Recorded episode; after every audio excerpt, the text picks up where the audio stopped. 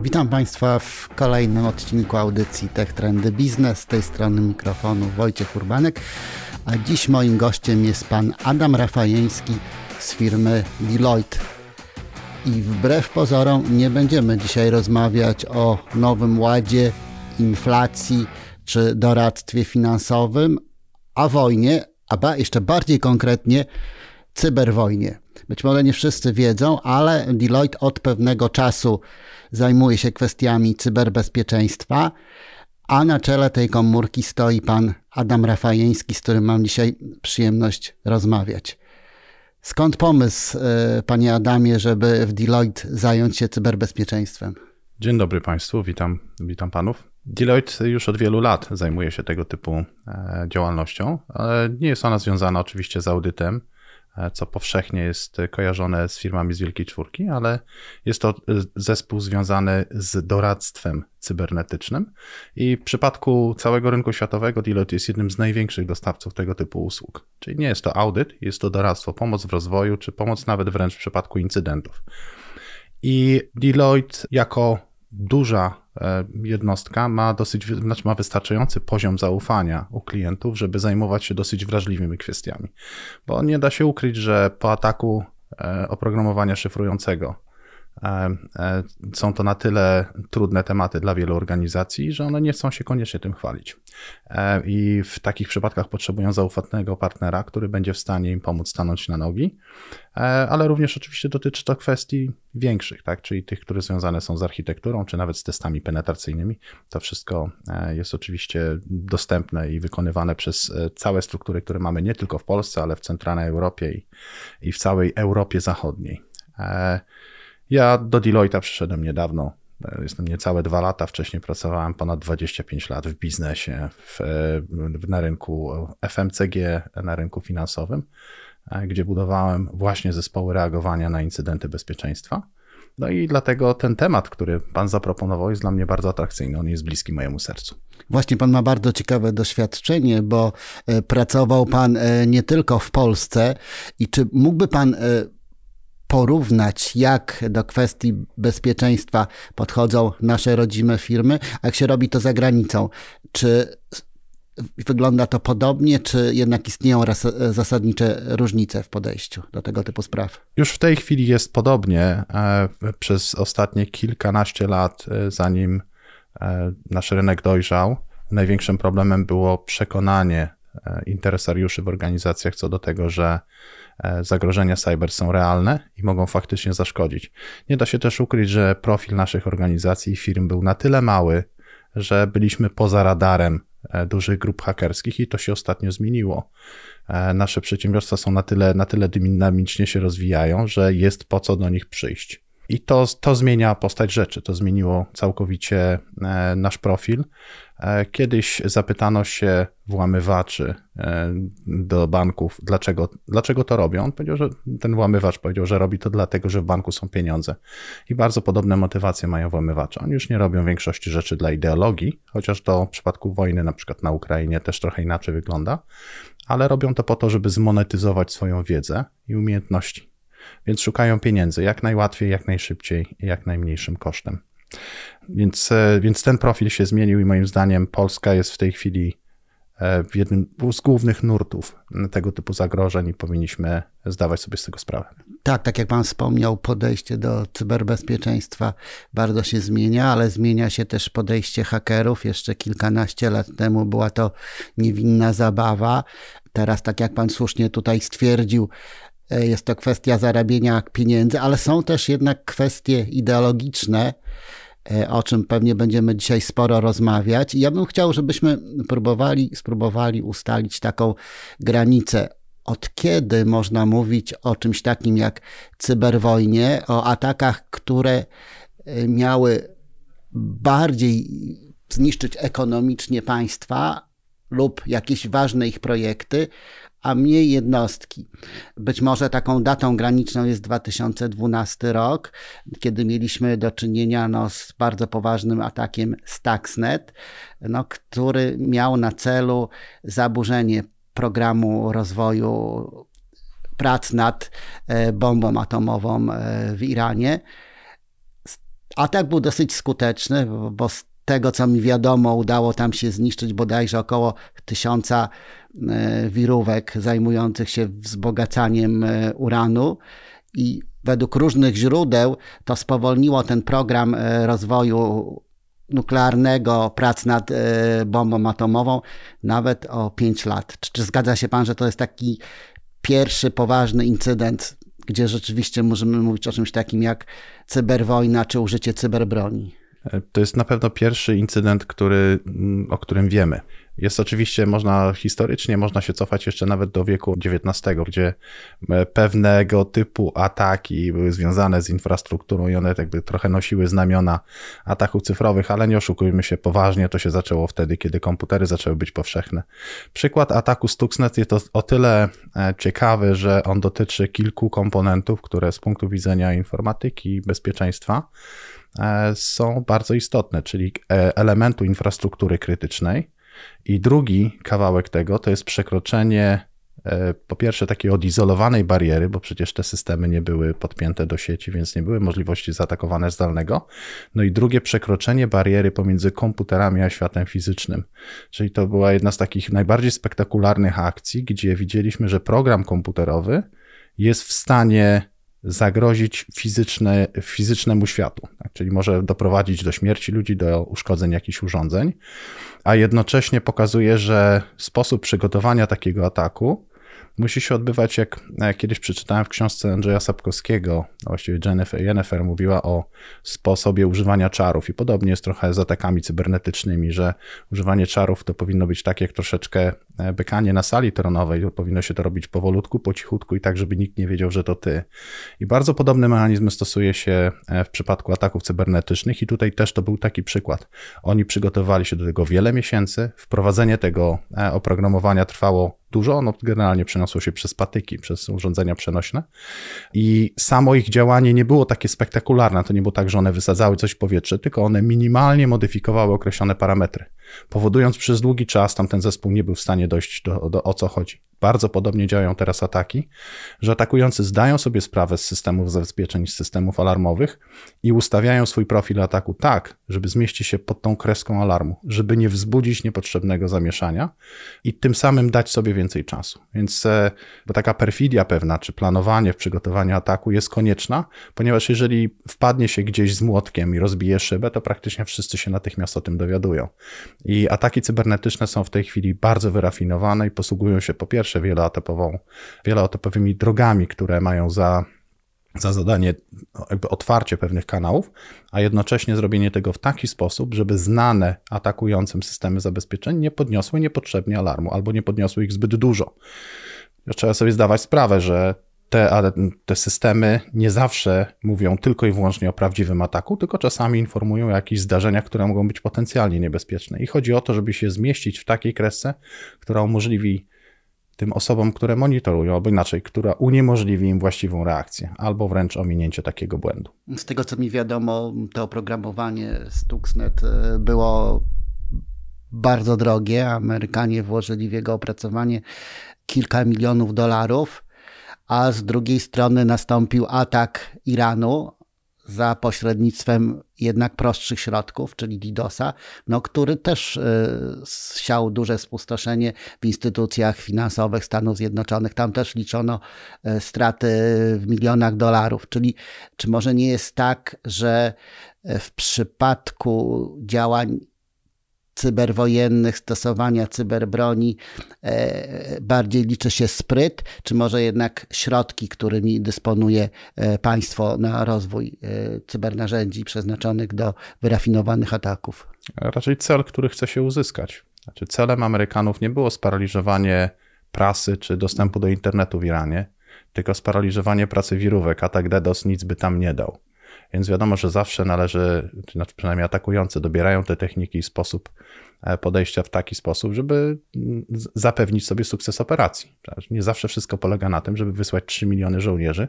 Czasami wysłać trzeba 5, tylko w określone miejsce odpowiednio przygotowanych i uzbrojonych. I bardzo podobnie to jest z atakami cybernetycznymi. Więc tu były trochę inne cele tych kampanii. Oczywiście kampanie DDoS są łatwiejsze do przygotowania. W tej chwili można powiedzieć średnio inteligentna osoba jest w stanie taki atak przygotować, bo go można kupić na rynku. Ten system w przypadku Stuxnetu było tyle dlatego drogi, że trzeba było bardzo wysokiego poziomu kustomizacji tego. Trzeba było znać urządzenia, te wszystkie urządzenia PLC, które, e, które funkcjonowały w tych fabrykach, trzeba było dokładnie wiedzieć, jak one są skonfigurowane, więc wiadomo, że trzeba było zdobyć pewne schematy, sposób połączeń, pewien rodzaj oprogramowania, który tam działał, po to, żeby opracować wirusa pod tą konkretną konfigurację. W przypadku ataków DDoS nic takiego nie potrzeba, potrzebny jest cel na który, który atakujemy i po prostu zalewamy go informacjami, więc to jest dosyć prymitywny system, sposób, ale oczywiście skuteczny, bo on jest bardzo często używany i na swój sposób osiąga się cel, który jeżeli nim jest wyłączenie danego, danej usługi, czy też w jakiś sposób jej zakłócenie.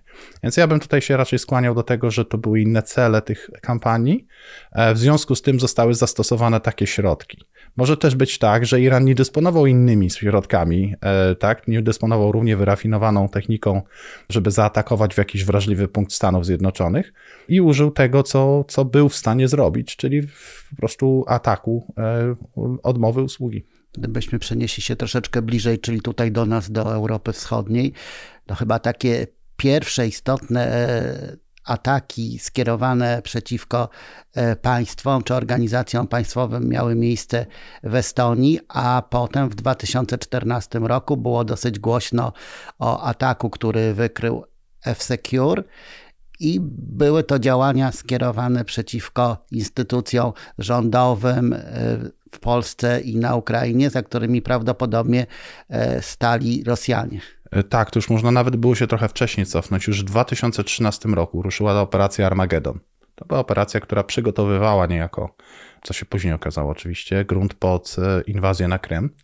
E, I ona miała na celu pozyskiwanie danych, wysysanie po pierwsze, tak wysysanie tak zwany poprzez tak zwany bleeding e, danych z systemów rządowych, e, systemu bezpieczeństwa, infrastruktury krytycznej, de facto skąd się dało. Czyli to nie, było, to nie był atak, który miał na celu sparaliżowanie czegoś, wyłączenie, tylko raczej pozyskanie informacji w jak najdłuższym okresie czasu. I to była ta pierwsza kampania. Oczywiście potem mieliśmy w przypadku Ukrainy te ataki, które już y, można powiedzieć zabolały, czyli właściwie dwa, tam były dwa razy w ciągu roku 2013 i 2000, przepraszam, 2014 i 2015, kiedy e, zaatakowano element infrastruktury krytycznej i wyłączono prąd w dużej części Ukrainy.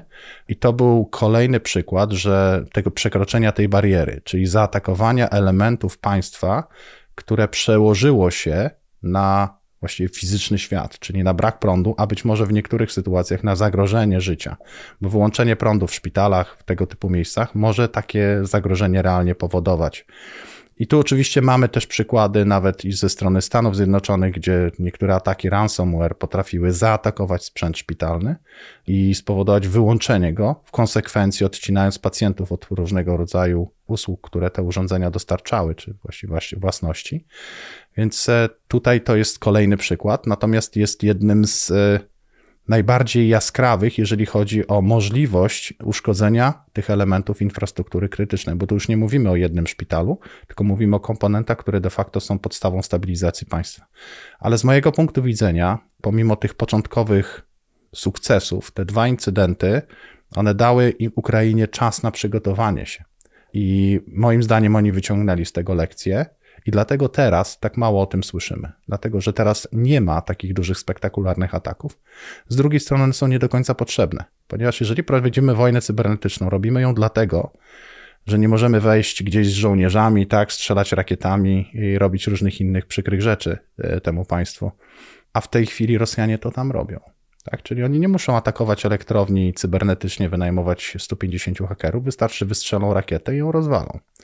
Więc e, jakby ta trochę jakby ten, jeżeli chcą osiągnąć tego typu cel, to nie muszą go już osiągać w taki sposób. Z drugiej strony, e, oczywiście te, te incydenty, czyli ten 2013, 14, 15, właśnie tam oni mają, wydaje się, raport w tym roku, w tym roku tylko mówił o 78 tysiącach poważnych incydentów, które zostały zaklasyfikowane, jak można powiedzieć, krytyczne w przypadku infrastruktury Ukrainy. W większości ponad chyba 35% było w stanie, byli w stanie określić, że pochodzą e, z systemów e, kontrolowanych przez GRU. Więc to, to, jest dosyć, to jest dosyć e, istotne, że większość tych ataków dalej jest, ale pokazuje to również to, że te ataki nie są skuteczne. Bo ile można sobie zakładać, że atakowany nie pochwali się tym, że ktoś skutecznie uszkodził jego infrastrukturę, ale atakujący na pewno by to zrobili. Dlatego, że w tej wojnie bardzo dużą część odgrywa, odgrywa propaganda. I mówienie o, po pierwsze, o słabościach, porażkach, o różnego rodzaju elementach, które dotyczą przeciwnika. I tutaj, szczerze mówiąc, e, trzeba przy, przyznać Ukrainie e, bardzo duży kredyt, bo oni się do tego przygotowali. Zrobili bardzo wiele rzeczy i moim zdaniem to jest teraz to, że ta wojna cybernetyczna, bo ona dalej się toczy, nie jest e, dla Rosjan tak udana, również jest spowodowane tym, że Ukraina wyciągnęła lekcje z tych incydentów i to jest to, o czym ja zawsze mówiłem, że ćwiczenie i tak by wykuwanie pewnych rzeczy w boju przynosi największy pożytek. W teorii możemy mieć mnóstwo dokumentów, ale tak jak kiedyś powiedział Mike Tyson, że każdy ma plan, dopóki nie dostanie ciosu w twarz. Tak? Dopiero tego typu sytuacja powoduje, że, e, że ludzie się budzą i są w stanie w praktyce pewne rzeczy wyćwiczyć. Tak? I, I to też e, z tego, co wiemy, Unia Europejska zauważa, tak, zmieniamy zapisy, które dotyczą po prostu zwykłej kontynuacji ciągłości działania, które kiedyś można było powiedzieć sformalizować w dosyć prosty sposób, zamieniając to słowo z cyberodpornością, tak, czyli z możliwością podniesienia się po takim ataku i e, koniecznością weryfikowania zdolności obronnych każdej organizacji nie tylko tych organizacji krytycznych, ale tych, które przede wszystkim służą społeczeństwu, czyli organizacji chociażby finansowych, banków, firm ubezpieczeniowych, ponieważ zaatakowanie takich firm również może spowodować poważne perturbacje. Pamiętajmy, że wojna cybernetyczna, ja wspomniałem tam o celu, ona ma je różne, tak? Tam może być wyłączenie pewnych kawałków infrastruktury, czyli jakby zastąpienie rakiety. Jeżeli chcą się tą infrastrukturę zachować, ponieważ, nie wiem, chcemy potem kontrolować to terytorium, no to wiadomo, że lepiej jest to wyłączyć, bo potem można to włączyć. Jeżeli coś się zburzy, to trzeba to odbudować. Więc e, może to być oczywiście kwestia uszkodzenia trwałego lub czasowego, może to być propaganda, może to być dezinformacja. Tak, to te cele, cele wojny cybernetycznej są e, bardzo różne, i e, w przypadku tego konfliktu widzimy je wszystkie pracujące, można powiedzieć, równolegle. Zarówno na poziomie e, tych tak zwanych troli, jak i e, samych ataków, które też troszeczkę nas dotykają. My, co prawda, w Polsce, z tego co ostatnio czytałem dane, zauważyliśmy, że zmniejszyła się ilość ataków, ale ona wynika z tego, że siły tych zespołów, które są po stronie Rosji, czy tych APT 29-28, to są te grupy, to e, te, te, te zespoły są skoncentrowane głównie w tej chwili na Ukrainie. E, ale to nie oznacza, że oni za jakiś czas nie wrócą, ponieważ to jest kwestia tylko wydania odpowiednich dla nich poleceń i będą się interesować krajami, które Ukrainie pomagają, więc my nie powinniśmy się tutaj specjalnie pozwolić uśpić, tak bym to powiedział. Jeszcze przed wybuchem wojny na Ukrainie większość analityków, specjalistów spodziewała się właśnie, że e, nastąpią zmasowane cyberataki ze strony Rosjan, e, które no całkowicie sparaliżują infrastrukturę krytyczną Ukrainy. Tak jak tak się nie stało, po części na pewno jest to zasługa tego, o czym Pan mówi, że Ukraińcy byli w jakiś sposób na to przygotowani. Świadczą też o tym liczby dotyczące pierwszych dni wojny. Służby Bezpieczeństwa Microsoftu od 23 lutego do 8 kwietnia odnotowały 237 cyberataków przeciwko celom na Ukrainie, z czego tylko 16% okazało się destrukcyjnych, czyli doprowadziło do bezpowrotnego zniszczenia plików e, w różnych organizacjach kraju, czy zatrzymało infrastrukturę. Inny taki dosyć e, głośny i udany atak dotyczy też e, sieci Kasat firmy Viasat, prawda, pod, pod koniec lutego. Ale co by nie mówić, to rzeczywiście nie jest tych ataków tak dużo. I powiedzmy sobie szczerze, spodziewano się, że tutaj Rosja będzie miała przygniatającą przewagę, tak się jednak nie dzieje. To jest ciekawy przykład z, z tym e, dostępem szerokopasmowym, o którym Pan mhm. wspomniał w przypadku Viasatu, ale jeżeli się prześledzi samą ścieżkę ataku, to okazuje się, że jego sukces e, zawdzięczają błędnej konfiguracji. Czyli nie mówimy tutaj o jakimś wyrafinowanym ataku e, poprzez, e, no nie wiem, można powiedzieć, że w pewnym sensie tylne drzwi, ale e, jak jeżeli się śledzi historię różnego rodzaju ataków cybernetycznych, to zobaczymy, że w przeważającej, przytłaczającej większości mamy do czynienia po pierwsze z bardzo banalnymi rzeczami, z tym, że ktoś czegoś nie aktualizuje przez rok, przez dwa, nie przez tydzień, z tym, że y, źle to skonfiguruje, niezgodnie z najlepszymi praktykami, po to, żeby pójść na, na skróty i przeciąć jakiś narożnik, tak? ponieważ będzie lepiej, jeżeli zostawię to na przykład na koncie administratora. I bardzo często mówimy o kilku rzeczach, które na siebie wpływają, czyli nie jednym konkretnym elemencie, ale kilku w, pewnej, w pewnym łańcuchu, które powodują, że ten atak może się udać. I w ich przypadku było bardzo podobnie, ponieważ e, oprócz tego ataku DDoS, czyli ataku odmowy usługi, tam również nastąpiła penetracja wewnętrznej sieci, która służyła do konfiguracji urządzeń i atakujący wykorzystał e, błąd e, w konfiguracji, znaczy błąd, nieskonfigurowanie tych urządzeń dostępowych prawidłowo, bo tam chodziło o VPN, dostał się do środka i wy, wydał polecenie nadpisania pewnych elementów pamięci w tych e, kilkudziesięciu tysiącach urządzeń, co spowodowało odłączenie ich od internetu. Nie permanentne, ale jednak na tyle, na tyle bolesne, żeby odciąć internet. I tam, jak widać, tym celem było wywołanie lęku. Tam pierwszym takim tego typu e, sygnałem, kiedyś e, przypominam sobie film, o ile dobrze pamiętam, Szklana Pułapka 4, tam gdzie był ten tak zwany fire sale. I jednym właśnie tam z elementów tego ataku było odcięcie ludzi od informacji, od mediów, tak, spowodowanie, żeby, e, żeby oni poczuli się zagrożeni, tak, że jeżeli zadzwonię na 112, to nikt nie odbierze, tak, tam był to, tego typu sygnał. I to można do tego trochę porównać, natomiast wracając do samego, samej skuteczności tych ataków, to jest jeden z problemów, który w tym świecie takim, można powiedzieć, niewojennym, my jako osoby zajmujące się bezpieczeństwem mamy największy problem z dotarciem do, do świadomości tych ludzi, którzy trzymają książeczki czekowe, ponieważ bardzo trudno jest udowodnić skuteczność prewencji. Bardzo łatwo jest powiedzieć, że mam, mieliśmy atak, musimy się z niego podnieść, tak trzeba komputery przeinstalować, no bo to jest widoczne, to jest na miejscu, w sensie takim, że to widać. Natomiast jeżeli zapobiegniemy 10 czy 15 atakom i nic się w organizacji nie wydarzy, e, trudno jest przetłumaczyć to osobom e, decyzyjnie firmie, że przecież skoro się nie, wy, nie, wy, nie wydarzyło nic, no to dlaczego chcemy podnieść budżet na przykład? I to jest dosyć trudne. Potrzebne jest to tutaj takie stałe porównywanie pewnych elementów i docieranie do tych osób po to, żeby powiedzieć, że to właśnie prewencja jest najbardziej skuteczna, tak? ponieważ nie dopuszczamy do żadnych strat i ona jest po prostu trudna do zmierzenia. No bo jeżeli zapobiegniemy jednej infekcji wirusem worm, albo na przykład takim, jak mieliśmy na Ukrainie, NotPetya, tak, który w ciągu godziny potrafi nam wyczyścić całą organizację, a my zapobiegniemy tej, temu, temu jednemu incydentowi, który był ten pierwszy, ten zerowy, to bardzo trudno jest niektórym osobom oszacować potencjalną skalę. Tak? I tutaj jest, y, wiadomo, że są bardzo potrzebne techniki takiego właściwego szacowania tych zagrożeń i potencjalnych skutków incydentów po to, żeby móc to odpowiednio przeliczyć na, do, na dolary, tak, czy na złotówki i pokazać, że to jest coś, co żeśmy uratowali.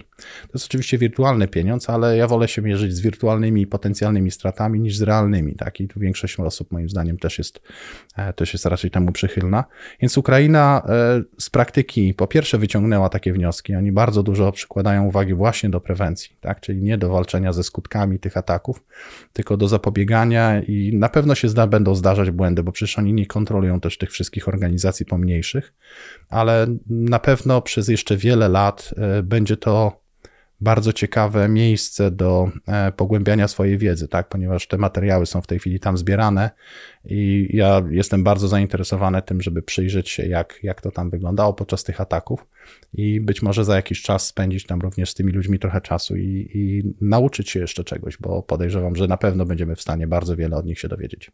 Według opinii ekspertów e, Rosja nie jest najlepiej przygotowana do tej wojny. Wiele osób jest e, zaskoczonych e, słabością armii rosyjskiej.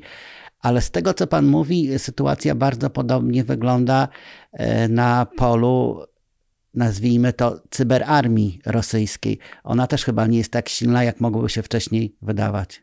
Ja nie do końca bym się z tą tezą zgodził. Znaczy, te zespoły one przede wszystkim miały zapewnione bardzo dobre finansowanie.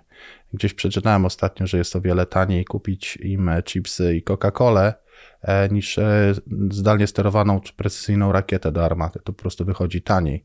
Więc te zespoły są hołubione. One zresztą przez długi czas przynosiły dosyć spore dochody czy przychody sponsorującym je departamentom. E, natomiast to, co jest problemem, to pamiętajmy, że w nich również uderzają sankcje i w nich również uderzają te rzeczy, które dzieją się na świecie. Kiedy zaczęła się pandemia, to również osoby z tych zespołów były w pewien sposób obciążone tą pandemią, bo oni mają normalne biura w Rosji. To są, to są zespoły działające jak korporacje i oni też mieli problem z home office'em i jakby z, z, ze zdalną pracą, więc zauważyliśmy bardzo duży spadek aktywności takich grup.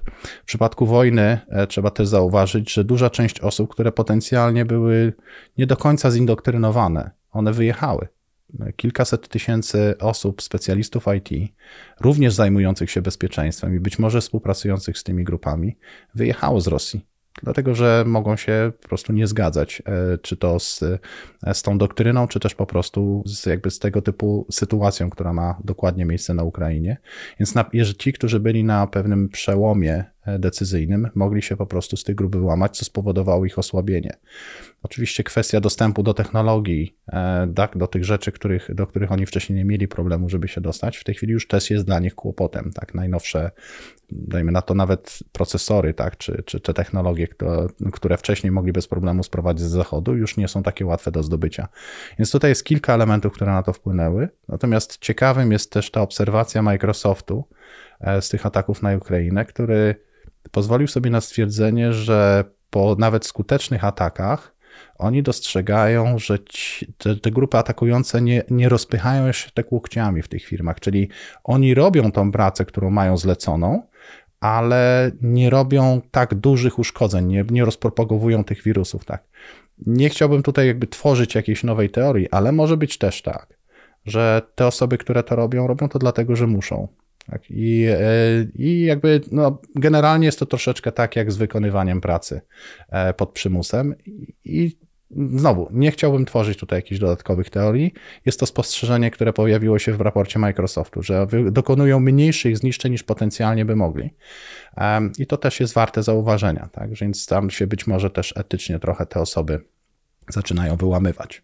Tak, informatycy lubią e, bawić się systemami, lubią odnajdywać te przełomy, różnego rodzaju wyłomy e, w systemach i odnajdywać dziury, a dla wielu z nich jest to pasja, tak? Kiedy my zaczynamy dotykać tej części fizycznej, kiedy widzimy, e, tak, że w wyniku takich sytuacji giną ludzie, to podejrzewam, że bardzo wiele osób może sobie zadawać pytanie, czy to jest na pewno e, dobra część życia i w jaki sposób to rewidować, więc no, nie, nie chciałbym tu jakiejś tworzyć znowu teorii, ale jest to warte zauważenia, tak, że, ten, że te ataki już nie są na tak na mocną skalę e, prowadzone. Tak, to ciekawe, bo z tego, co Pan mówi, Rosjanie nie tylko tracą żołnierzy w konflikcie zbrojnym, ale również no, tracą informatyków. Przebiega to troszeczkę inaczej, ale jednak rzeczywiście to się dzieje.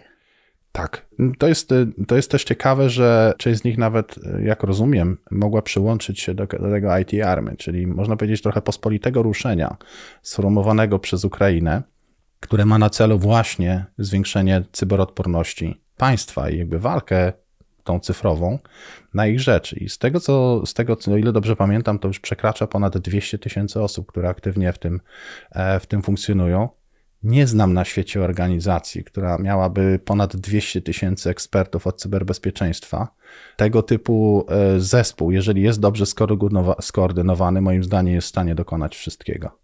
E, więc e, jest to na pewno dobra akcja. Oczywiście to musi być w pewien sposób kontrolowane, no bo te, kontrola tego typu środowiska czy tak dużej korporacji, złożonej tylko i wyłącznie z osób zajmujących się czy to bezpieczeństwem komputerowym, czy, czy chociażby nawet wojną informacyjną, wymaga dużej akcji logistycznej, ale to, co jest tam ważne, to jest ten duch ochotnika, który powoduje, że kiedyś e, ktoś powiedział w filmie bodajże Pearl Harbor, tak, bo to jest jednym właśnie, Pearl Harbor jest takim jednym z komponentów, które, które stosowali Rosjanie przy tych atakach, tak, żeby uderzyć szybko, niespodziewanie i dokonać dużych zniszczeń.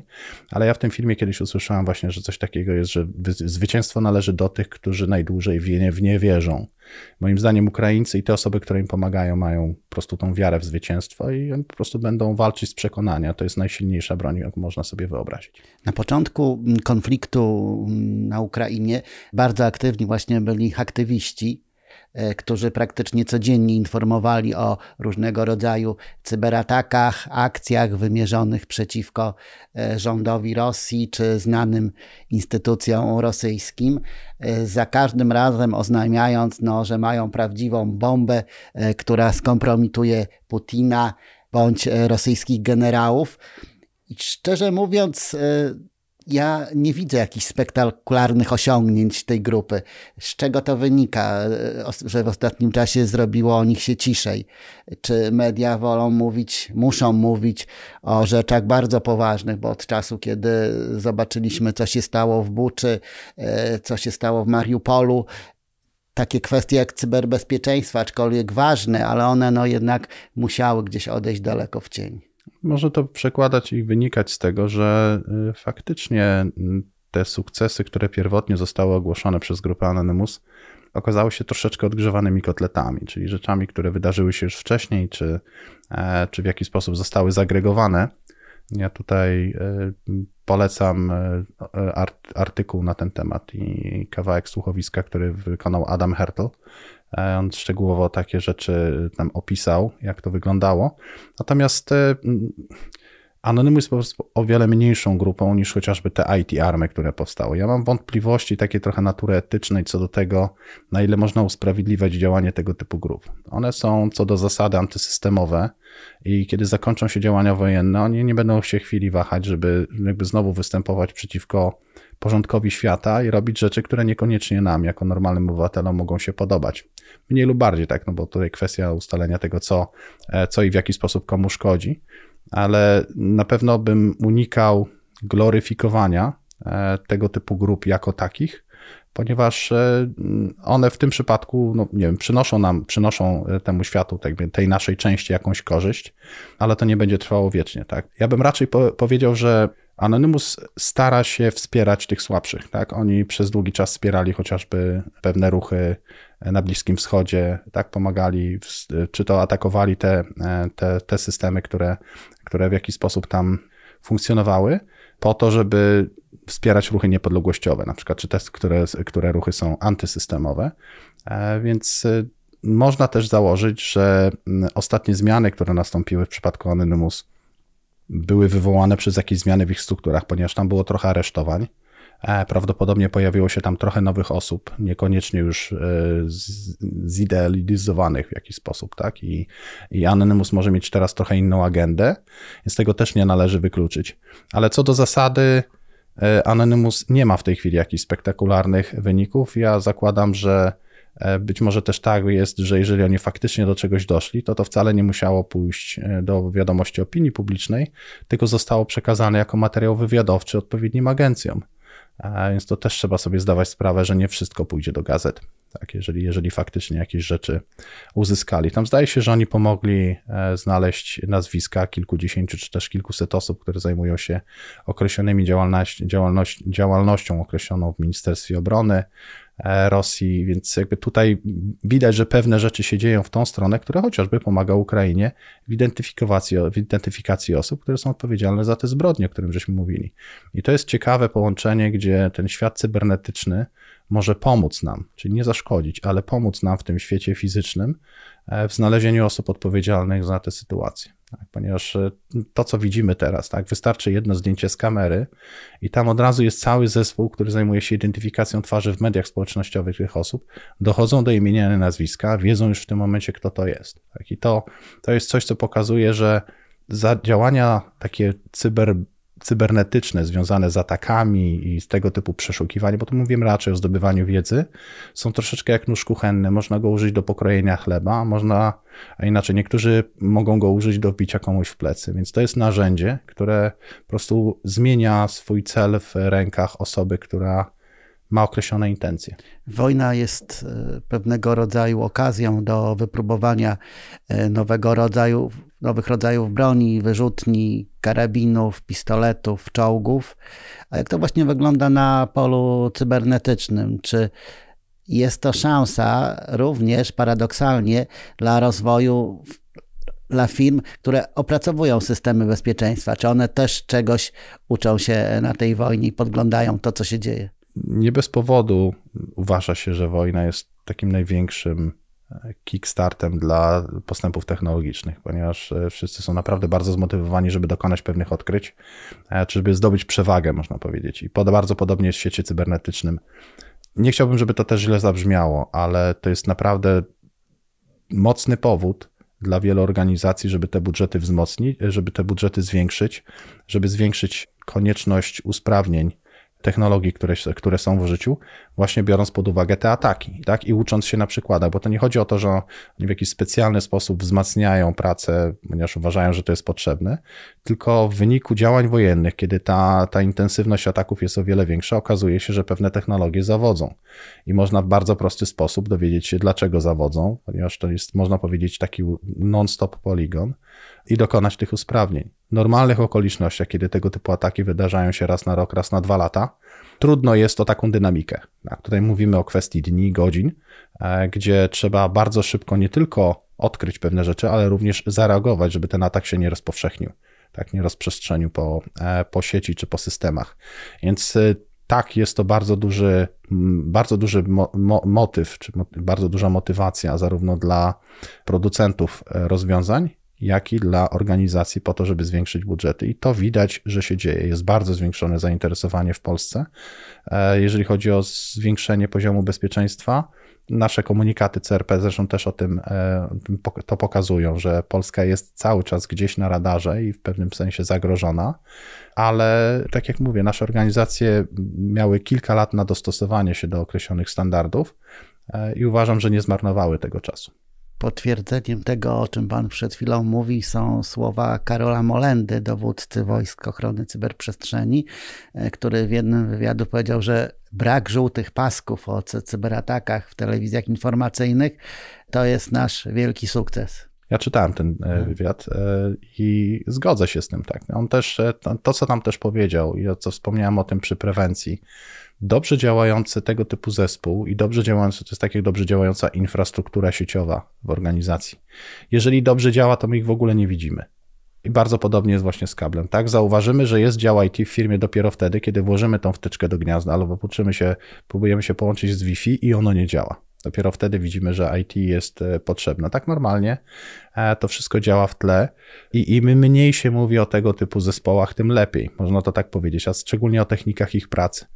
Ja od dawna jestem propagatorem i ambasadorem tego, żeby oprócz takich systemów reagowania prostych, tak, czyli nie wiem, reagujemy na atak, który do nas przychodzi, tak, czyli ktoś zaczyna uderzać w nasze drzwi, e, potrzebujemy również tego elementu wywiadu. Żadna armia nie jest w stanie przeprowadzić skutecznej akcji bez odpowiedniego wywiadu. Jeżeli chodzi o wojny cybernetyczne, to jest również prawda. To nie jest tak, że ataki biorą się z powietrza. Te zespoły pracują na forach, bo one muszą mieć y, miejsca na wymianę informacji, wymieniają się tymi informacjami, padają tam określone atrybuty, które mogą nas dotyczyć jako potencjalnych celów i monitorowanie tych miejsc jest bardzo skuteczną metodą, tak? ponieważ wiemy, że ktoś się na nas szykuje, wiemy czasami kto, wiemy przy pomocy jakich technik e, się może do nas chcieć włamać i osoba przygotowana jest, można powiedzieć, trzy razy lepiej uzbrojona niż nawet najlepszy zespół e, reagowania, który tylko i wyłącznie zareaguje, kiedy już się wszystko zapali na czerwono. Tak, bo wtedy mówimy o raczej o kontroli zniszczeń niż o przygotowaniu.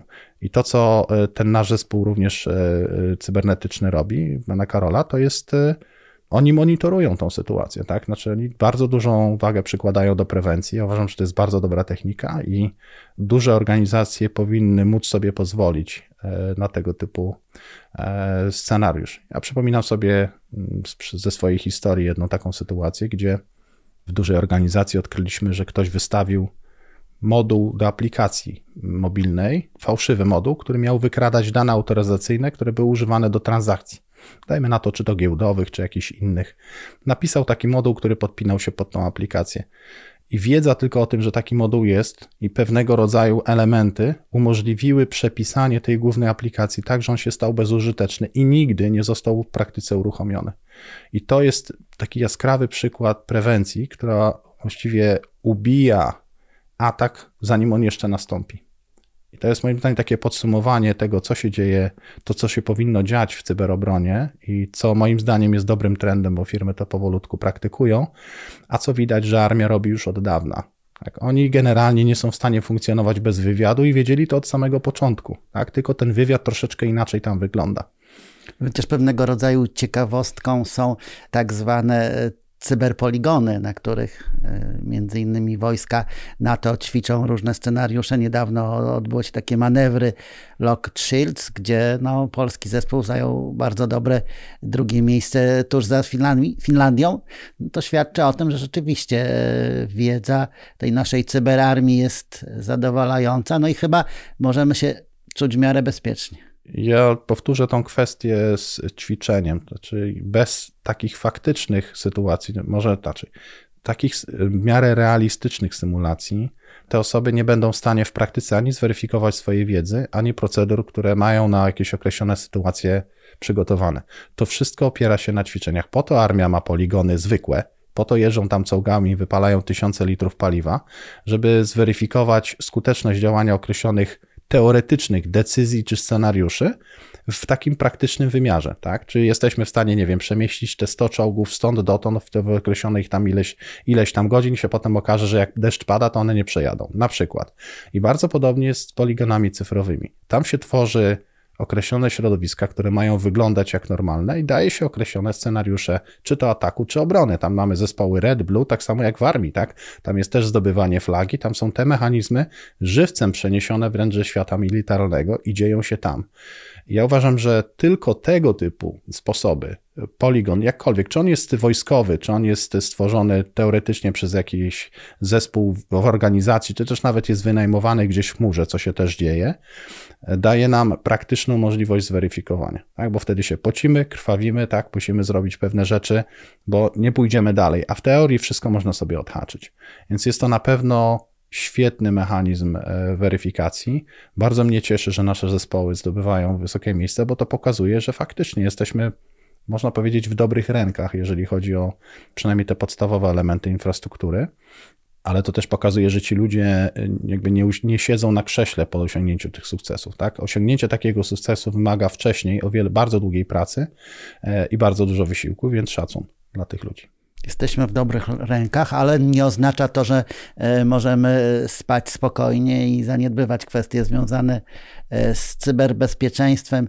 Gdyby Pan mógł na koniec naszej rozmowy udzielić kilku takich krótkich rad szefom IT, osobom odpowiedzialnym za bezpieczeństwo w małych, dużych firmach i instytucjach rządowych, na co powinni szczególnie zwrócić uwagę no, w tym nietypowym czasie, w których, nietypowych czasach, w których w tej chwili żyjemy trudnych czasach. Po pierwsze, nie wydaje mi się, że było takie rozwiązanie jak srebrna kula, ale to, co jest głównym takim sygnałem, który obserwujemy przy incydentach, to jest dokładanie należytej staranności do tych podstaw, które, e, które są e, w systemach IT, czyli upewnieniem się, że antywirus, i o ile jest, jest zaktualizowany, że systemy są spaczowane na czas.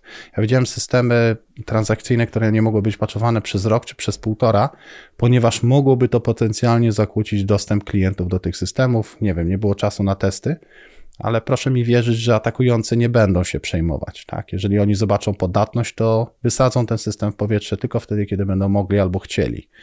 I na to trzeba zwracać uwagę, że pracowanie u tych podstaw, czyli aktualizacja, patchowanie, obserwacja, może nie tyle nawet threat intelu, czyli takiego bardziej ukierunkowanego wywiadu pod siebie, ale y, obserwacja tak zwanych threat feedów, czyli takich sygnałów, które mówią o odkryciu podatności, o tym, że coś poszło już w public i widzimy na przykład że ktoś wykorzystuje określoną podatność w jakichś tam systemach, tak? E, mieliśmy ostatnio ten przykład z Java, tak? Kiedy e, kiedy się okazało, że wykryta, no dajmy na to, tak, miesiąc wcześniej podatność, to był grudzień, jest właściwie już po dwóch tygodniach aktywnie, aktywnie wykorzystywana i ten czas nam się skraca. WannaCry wykorzystywało podatność, która była nie, załatana, znaczy nie była załatana na systemach przez ponad 3 lata. To nie można tego usprawiedliwić, że nie mieliśmy czasu w weekend. Tak? Więc można powiedzieć, że te największe i duże ataki, one wykorzystywały rzeczy, o których, no, które wymagały absolutnie podstawowych działań i to o wiele wcześniej niż nastąpiły te ataki. Gdyby to było dochowane, skutki takich ataków byłyby o wiele mniejsze. Pamiętajcie, że ten system, ten zespół e, nasz wojskowy, on nie monitoruje każdego routera w domu, nie monitoruje prywatnych firm te firmy muszą się o siebie same troszczyć. Więc e, one powinny stosować może nie takie same, bo to kwestia pewnie budżetu i zasobów jest e, ograniczeniem, ale przynajmniej uproszczone techniki, które dadzą im e, ten podstawowy poziom bezpieczeństwa. One nie muszą kupować najlepszego firewalla na świecie, czy oprogramowania typu, nie wiem, XDR czy EDR, ale wystarczy, że mają antywirusa, którego aktualizują raz na dzień. Tak, bo najlepszy EDR, jeżeli nie będzie zaktualizowany, może EDR trochę tak, jeżeli chodzi o behawiorystykę pewną, ale e, jeżeli te nie będą aktualizowane i dobrze skonfigurowane systemy, to to, że one będą najlepsze spółki, niczego nie da to powinny być procesy, które działają na samym dole. Czyli ja zawsze szefową, szefom IT zadaję pytanie przy rozmowie, czy on wie, ile ma w ogóle komputerów, albo jakie ma systemy operacyjne, w jakiej wersji. I to jest dosyć rzadko otrzymuję taką precyzyjną odpowiedź. To jest zawsze mniej więcej. Związane z, oczywiście z pewną dynamiką, która dzieje się w środowiskach, ale jeżeli nie możemy jakiegoś środowiska policzyć czy go zmierzyć, to jak możemy je kontrolować? a hakerzy szukają. Tak? Ja pamiętam z e, historii ataków, których w ciągu półtora dnia hakerzy byli w stanie zrobić pełną inwentaryzację wszystkich systemów i komputerów w sieci. Czy coś, czego IT nie było w stanie zrobić przez 5 lat. Tak? No, nie wynika z tego, że nie, nie, nie mieli technicznych możliwości, ale po prostu były inne priorytety. Tak, właściwie cały czas mamy tutaj do czynienia e, z wojną toczącą się między tymi siłami dobrej i złej mocy. Zarówno jedna, jak i druga strona rozwija swoje umiejętności. No i musimy o tym e, pamiętać i cały czas dbać o cyberbezpieczeństwo zarówno naszych domowych routerów, jak i serwerów znajdujących się e, w wielkich centrach danych. Nam uciekł parametr, proszę na to zwrócić uwagę. Od czasu, kiedy zaczęła się pandemia, wcześniej siedzieliśmy w biurach, otoczeni firewallami, różnego rodzaju sprytnymi urządzeniami, które monitorowały, czy ktoś się nie próbuje do nas włamać, do sieci, do organizacji. Wszystkie dane i komputery służbowe były mniej więcej w środku. Tak? To, to było takie, takie fajne, bo to było takie twarde i trudne do ugryzienia środowisko. W momencie, kiedy zaczęła się praca zdalna, bardzo duża część organizacji musiała dosyć szybko się przestawić, a to oznacza, że jeżeli robi coś szybko, to może być to nie do końca dokładnie. I spowodowało, że te systemy, które wcześniej były trudne do zdobycia, z poziomu tych osób pracujących w domu przez routery, które potencjalnie mogły być dosyć łatwe do złamania, już stanowiło taki dosyć lukratywny cel dla atakujących. Tak? Ponieważ nie trzeba się było włamywać do banku, wystarczyło się włamać na router brzegowy takiego użytkownika i przechwytywać jego komunikację tak, czy wręcz ewentualnie się spróbować podszyć. Więc jakby zmieniła się też, jakby pandemia otworzyła pewne drzwi atakującym. W ogóle każda zmiana, du duża zmiana w środowisku powoduje powstanie zarówno szans, jak i pewnego rodzaju nieciekawych dla nas sytuacji, które mogą prowadzić do nowych zagrożeń. I to jest e, moim zdaniem ta, ten wyścig zbrojeń, który się odbywa pomiędzy atakującymi i broniącymi. Nikt nie może spać spokojnie tutaj. Wszyscy muszą się rozwijać i uczyć cały czas. Znaczy, ja bym nie chciał, żeby atakujący się rozwijali, broniący muszą, tak? Atakujący to robią dlatego, że, żeby osiągnąć swoje cele. W każdym bądź razie chciałbym życzyć naszym słuchaczom, tutaj nam wszystkim, żeby tych żółtych pasków z informacjami o jakichkolwiek cyberatakach było jak najmniej.